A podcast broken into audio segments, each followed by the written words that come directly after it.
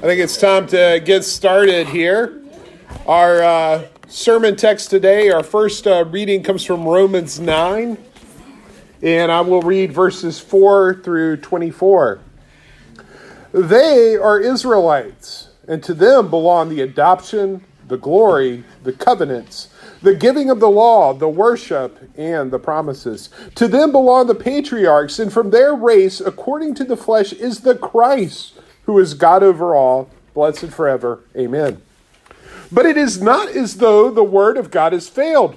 For not all who are descended from Israel belong to Israel, and not all are children of Abraham because they are his offspring. But through Isaac shall your offspring be named. This means that it is not the children of the flesh who are the children of God, but the children of the promise are counted as offspring. For this is what the promise says About this time next year I will return, and Sarah shall have a son. And not only so, but also when Rebekah had conceived children by one man, her forefather Isaac, though they were not yet born and had done nothing either good or bad, in order that God's purpose of election might continue, not because of works, but because of his cause, she was told, The older will serve the younger. As it is written, Jacob I loved, but Esau I hated. What shall we say then? Is there injustice on God's part? By no means. For he says to Moses, I will have mercy on whom I have mercy, and I will have compassion on whom I have compassion. So that it depends not on human will or exertion, but on God who has mercy. For the scripture says to Pharaoh, for this very purpose I have raised you up that I might show my power in you, and that my name might be proclaimed in all the earth. So then he has mercy on whoever he wills, and he hardens whoever he wills. You will say to me then, Why does he still find fault? For who can resist his will? But who are you, O man, to answer back to God? Will what is molded say to its molder, Why have you made me like this? Has the potter no right over the clay to make out of the same lump one vessel for honored use and another for dishonorable use? What if God, desiring to show his wrath and to make known his power, has endured with much patience vessels of wrath prepared for destruction, in order to make known the riches of his glory for vessels of mercy? which he has prepared beforehand for glory. Even us, whom he has called, not from Jews only, but also from Gentiles. Our sermon text today is from Malachi chapter 1, verses 1 through 5. The oracle of the word of the Lord to Israel by Malachi. I have loved you, says the Lord, but you say, How have you loved us? Is not Esau Jacob's brother, declares the Lord? Yet I have loved Jacob, but Esau I have hated. I have laid waste his hill country and left his heritage to jackals of the desert. If Edom says, We are shattered, but we will rebuild the ruins, the Lord of hosts says, They may build, but I will tear down. And they will be called wicked country, and the people with whom the Lord is angry forever. Your eyes shall see this, and you shall say, Great is the Lord beyond the border of Israel. Uh, so, we are beginning uh, the next and final book in our multi part series on the post exilic prophets. So, for the next few weeks, we will be studying uh, this book of Malachi. Now, uh, since it's been a minute, uh, we need to remember that the post exilic prophets consist of the books of Haggai, Zechariah, and Malachi. And the key, and the reason we call them post exilic, is because they are set after the great tragedy known as the Babylonian exile. Uh, in 587 BC, the kingdom of Judah, uh, you know, the heroes of uh, the Old Testament, have been destroyed by the Babylonian Empire. And the city of Jerusalem, including Solomon's temple, has been burned to the ground. Much of the leadership and citizens of the kingdom of Judah have been taken captive in Babylon. Now, it's almost impossible to overstate the enormous psychic effect that this Babylonian destruction had on the Judeans. It caused them to question their identity as a people, and particularly as a people who were in relationship with God, who had made to them all sorts of promises of blessings beginning way back uh, with their great ancestors, Abraham and Moses. Now it seems as though God has abandoned his people. But there was hope. The Babylonian Empire had been overtaken by the Persian Empire under the uh, great King Cyrus. And this great King Cyrus had issued a decree in 539 BC allowing the Jews to return to Jerusalem and begin to rebuild their civilization once again, ending this period of captivity in Babylon. Under the leadership of the governor of Judea, Zerubbabel, and the prophets Haggai and Zechariah, the temple had been rebuilt in 516 BC.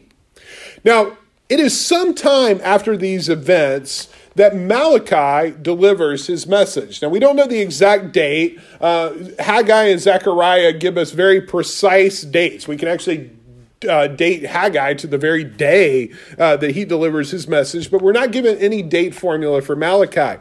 Our best guess, though, that this is sometime after uh, Haggai and Zechariah, probably around like 450 or so BC. Now, Malachi holds special significance in Scripture uh, because he's considered uh, traditionally as the last prophet. Uh, a few more books were added to the Hebrew canon after Malachi, Ezra, Nehemiah, Chronicles, and a few others. However, the direct word of God will no longer come to a prophet until we come to the time of Jesus with John the Baptist. Um, as we're going to see later, and uh, interestingly, as we lead up to Advent, uh, some of the prophecies of Malachi are connected uh, with John the Baptist. Now, as I said, uh, the message of Malachi occurs sometime after that of Haggai and Zechariah, perhaps as much as uh, 70 years later. And if you'll remember, Haggai and Zechariah were mainly concerned with rebuilding the temple and delivering visions of hope amid the difficult circumstances of the Judeans. Uh, Haggai had this uh, vision, a famous vision of God shaking the heaven and the land and the sea and the nations.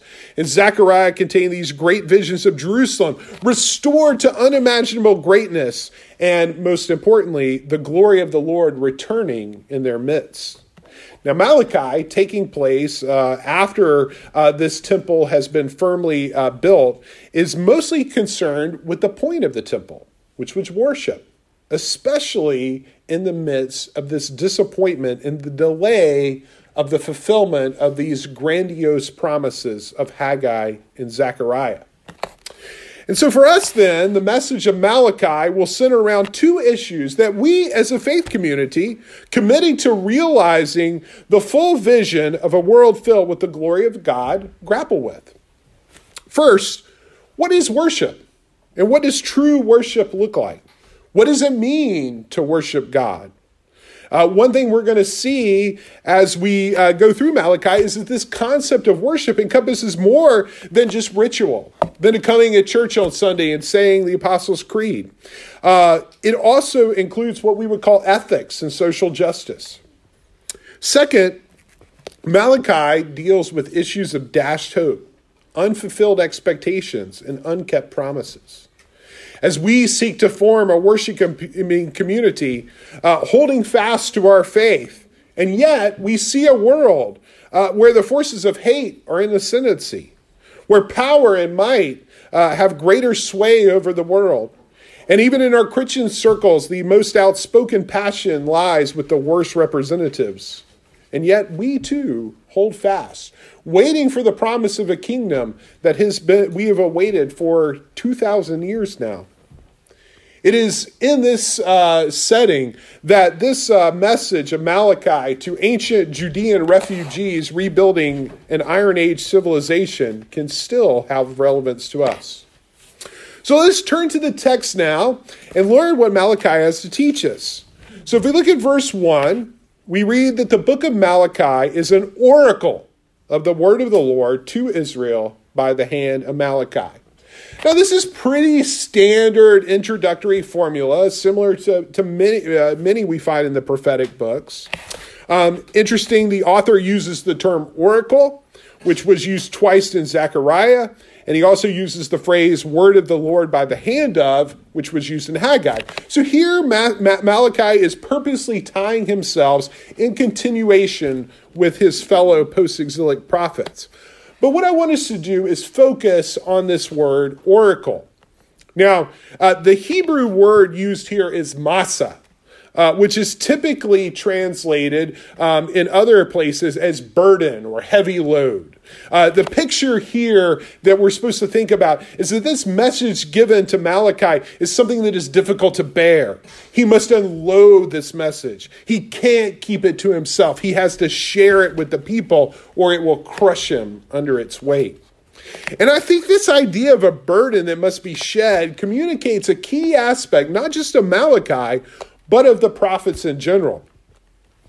Now, if we think about it, if we if we kind of abstract ourselves uh, from from you know this typical uh, churchy Sunday school pious view and, and, and translate this into real life, uh, if we look at Malachi and the other prophets of the Old Testament, we get this sense that they are so overwhelmed by the message they have received from God that they can't contain themselves. And these messages of the prophets are, are pretty challenging in general to their hearers. The prophets are disruptors. They attack the comfortable status quo of the, that the audience has accepted. A prophet never just reinforces or confirms the belief of their hearers. Instead, a prophet confronts. The prophet, burdened with the message, this vision of God's justice, can't sit quietly, surrounded by a world that does not conform to his vision. He has to speak out and act lest the dissonance consume him. Now, if you were an ancient Israelite, you would have probably found prophets super annoying. They, there you are, making your way of the world, you know, perhaps achieving a measure of peace and comfort, and all of a sudden, this annoying loudmouth forces you to confront the ugliness that you have overlooked or ignored. Societies throughout all ages have sanitized their history and refused to see the contradictions that give them peace and comfort. And that's exactly what a prophet points out. Uh, you know, think about how upset that we've seen people get in their own lifetime when suggestions are made that American history should include uh, the contradiction of its founders fighting for liberty while enslaving others, uh, uh of expanding our nation but taking land from native peoples, of uh, the exploitation of the railroads, the ugliness of the Jim Crow laws. It challenges our safe and comfortable, virtuous, and happy vision of who we are as a people. Uh, this is exactly what the prophets were like. Yet we need these people to challenge our visions. If you want to know what an ancient prophet was like, uh, I think the best example would be to look at somebody like Martin Luther King Jr. Uh, he, burdened by the suffering he saw in the African American community, he forced middle class America to confront its idyllic 1950s vision of itself with the ugliness of segregation. King couldn't accept the way it was. He was burdened. He could not remain silent. He had to confront and challenge. King resembled a prophet in that he both challenged the status quo, but he also inspired an alternative and hopeful vision that America could be better. So you can see here how Malachi is challenging the people to confront their acceptance of their colorful, uh, comfortable status quo by how Malachi makes his argument. So if you look at verse 2 through 5, uh, basically it follows this pattern. Malachi presents the statement, the statement, I have loved you, says the Lord. And it's followed by a challenge to that statement that represents the thoughts of the Judeans. Uh, how have you loved us? And Malachi then uh, answers that objection. And these verses are the first of six places in Malachi that he uses this same rhetorical device. Now, clearly, Malachi is making a point by delivering his message in such a way. So the question then is what is Malachi's purpose in presenting his arguments this way? Well, first, questions are engaging. Questions invite the hearer into a dialogue. However, I think there is more going on here. Malachi states the objection to this proposition that God loves his people clearly and boldly. The people, the problem is, they no longer see evidence that God loves them. And I believe Malachi does this in order to force the people to confront their fears and emotions. The reason Malachi has to do this in such a stark manner is because the people have chosen to hide or deny these thoughts. So, part of what Malachi is doing is provocatively transgressing their private thoughts in order to confront them with an issue they are trying to ignore or avoid. Malachi is exposing the people so they can deal with the issue that they have buried and become numb to. He is being purposely provocative in good prophetic tradition. And so the issue that Malachi wants to expose here is that on some level, the Judeans have lost faith that God loves them and is on their side. Now, remember what we've talked about. Remember what's happened in Israel's history. They've seen their land conquered by the Babylonians, their cities razed to the ground, the destruction of their beautiful temple, and the people have forcefully been resettled in Babylon. While they returned, Israel is a far cry from what it once was. The temple Haggai had urged them to build was small and pathetic. Uh, the old man who, the old men who remembered Solomon's temple cried when they saw what a dump this new temple was. Zechariah and Haggai had both promised that God was on the move and God would return to Israel and judge her enemies for what they had done. Both prophet, prophets had inspired the people with the glorious visions of their future. Uh, Haggai said God would shake the heavens and all the treasures of the nations would return to Jerusalem, and the temple would again be filled with his glory. God promised that the latter glory of the temple would be greater than the former, and peace would reign. Now, though, it's been more than 50 years since Haggai and Zechariah.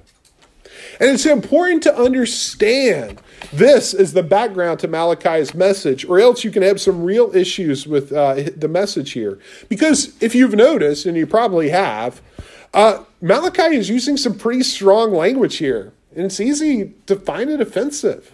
After all, in answering Judea's concerns, Malachi compares them to the Edomites and states that while God loves Israel, God hates Edom. God then goes on to declare that not only has he trashed Edom, that even if Edom were to build up, God would tear it down again because he's angry with them forever. So that's pretty harsh. So, why is God so upset at Edom? So, let's talk about Edom. So, uh, way back in Genesis, Abraham's son Isaac had two twin boys named Jacob and Esau. Now, Esau is born first, and as a result, according to the customs of the time, he should inherit the great birthright of Abraham. But after an incident in which he nearly starves to death after a hunting trip, Esau trades this birthright to his brother Jacob for a bowl of stew. Uh, Jacob goes on to become the ancestor of the Israelites, while Esau becomes the ancestor of our friends, the Edomites, here. Now, it's interesting uh, as the story goes on that despite being the ancestor of the Israelites, the heroes of our story of the Old Testament, Jacob is portrayed throughout Genesis as basically being a jerk. Uh, now Esau, uh, you know, he initially wants to kill Jacob, but uh, you know his anger seems pretty justifiable after his brother cheated him out of the birthright. Uh, for the most part, though, Genesis portrays Esau pretty positively. Uh, eventually, Esau becomes kind of a hero. He shows mercy to his conniving brother Jacob. The Edomites are also viewed favorably in Scripture. When the Israelites journey to Canaan from Egypt, God warns them to respect the territory of the Edomites because their land had given, been given to them by God and they were related to the Israelites. Here's a quote from Deuteronomy 23 You shall not abhor an Edomite, for he is your brother. Now, there's a big change, though, because of the Babylonian conquest. The Edomites actually aided the Babylonians during the siege of Jerusalem. And this was seen as a particularly ugly betrayal since the Israelites and Edomites were ethnically related. Uh, so just you know, for, for future reference here, in case you're curious, um, this topic of the Edomite punishment for their betrayal of the Israelites is what the book of Obadiah is about. So if you've ever wanted to know what Obadiah is about, that's it. Uh, in any event, it seems that this disdain for the Edomites is justified. Yet, there is something uh, that we find offensive about God condemning a whole group of people and declaring that he hates them. It seems completely incompatible with the idea that God is love. So, you know, what do we do with these verses? And I think it's a question we ought to confront. It bothers me. First, I think it's important to remember the difficult context in which these words are being addressed. Israel was spiritually depressed because of the de- events of the Babylonian exile and the disappointment of its aftermath. Israel felt abandoned by God. And so this message is not so much about judging Edom as it is about assuring Israel that God is still bound to them. And what Israel needs to understand is that God's love for Israel is not some superficial, general love in the abstract, but a special, deeply personal, discriminating love. Second, this language shouldn't be thought of in the terms we typically think of uh, love and hate as emotions. This language that's used here is not about feelings. Actually, it's covenant language. Uh, so we get to talk about covenants for a minute, my favorite. Uh, the key to the relationship between God and Israel was the covenant. The covenant is foundational to understanding how God operates with his people. So, a covenant was an oath made between two parties, usually two kingdoms, in which loyalty was pledged. The oath was made before the divine gods of the kingdoms, and the gods were responsible for overseeing that the provisions of the covenant were carried out. Failure of one party to comply with the terms of the covenant resulted in the curses inflicted upon them by the gods. And these arrangements, these covenant arrangements, were ubiquitous in the ancient world. We have many preserved examples of the covenant documents. I have whole books about them. I sit around and read them so much because I like them.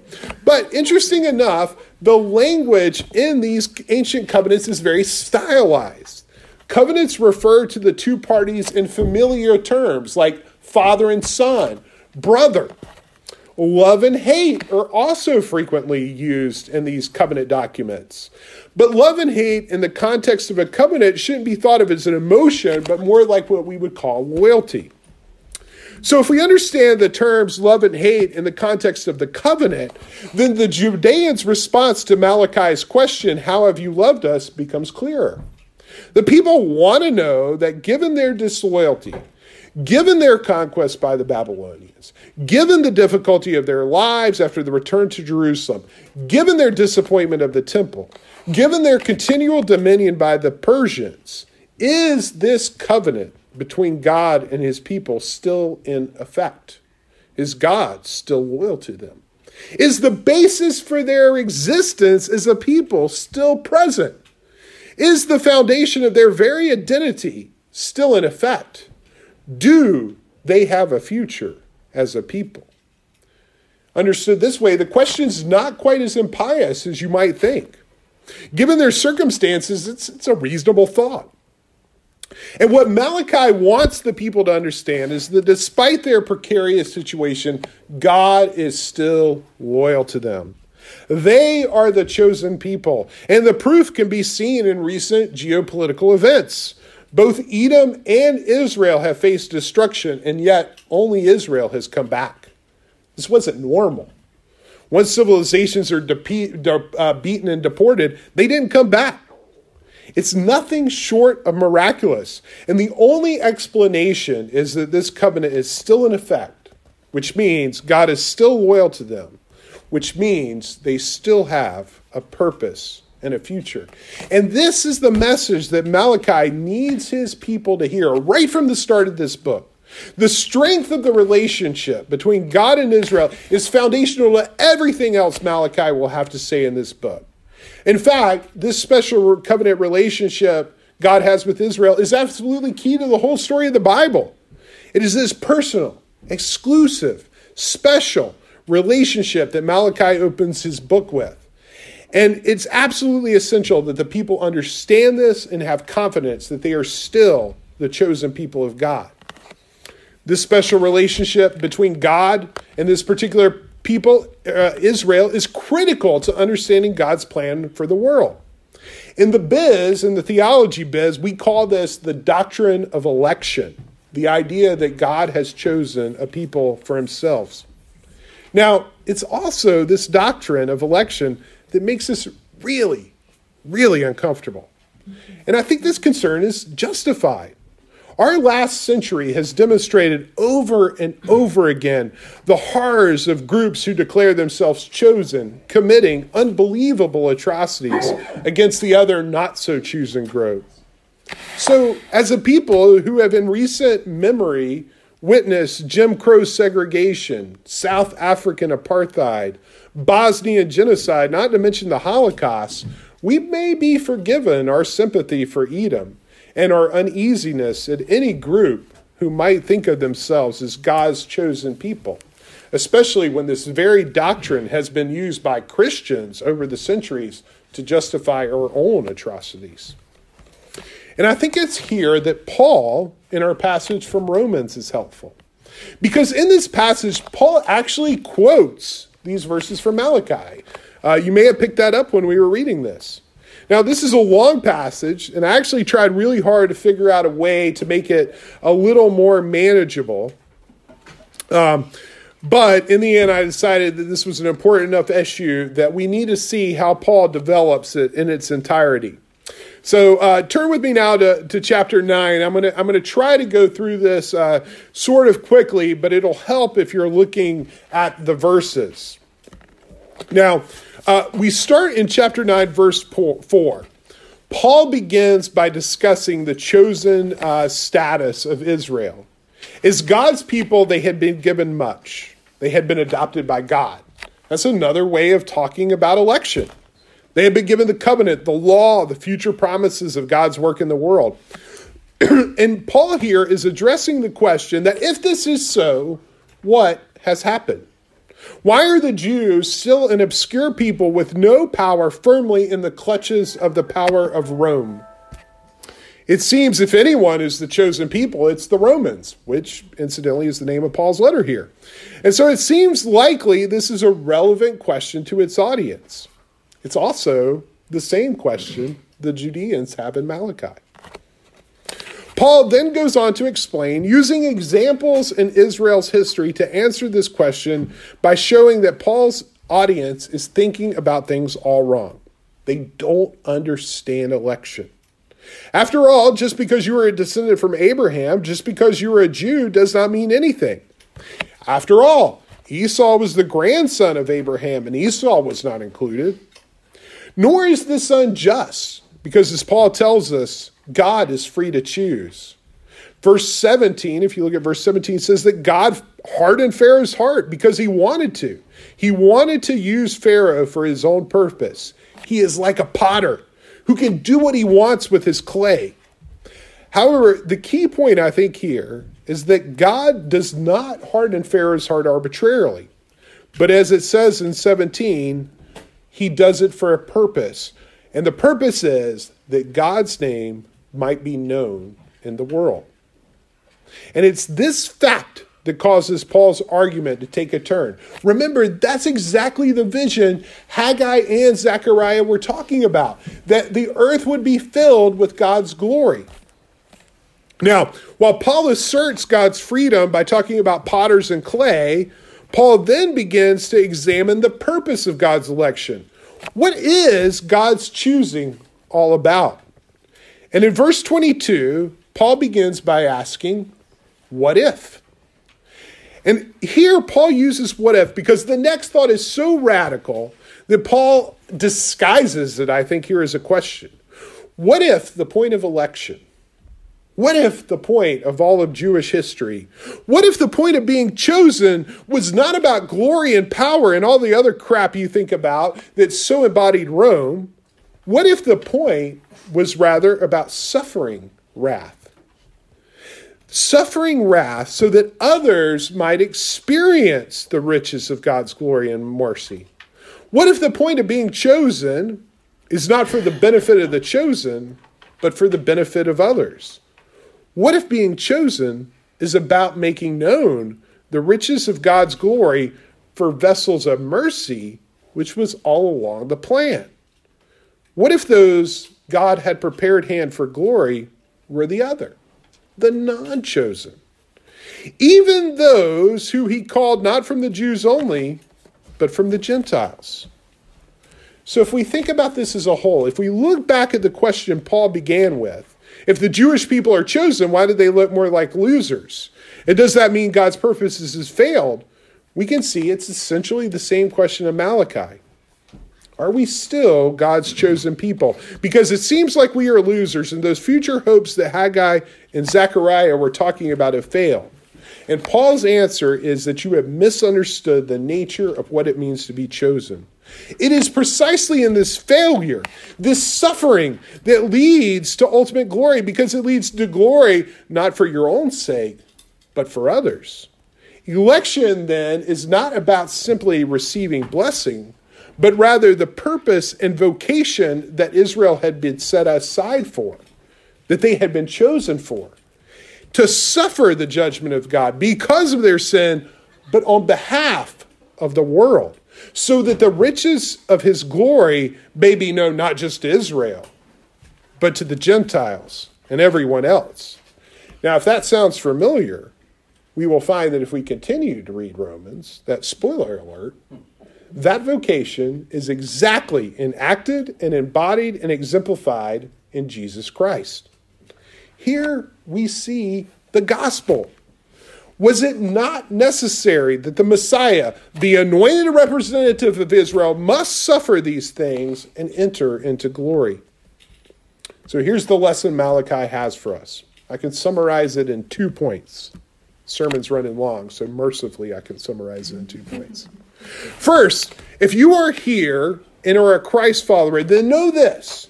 No matter what the circumstances or appearances, God has called you and loved you and chosen you, and you are His. And this love that He has is a fiercely loyal love.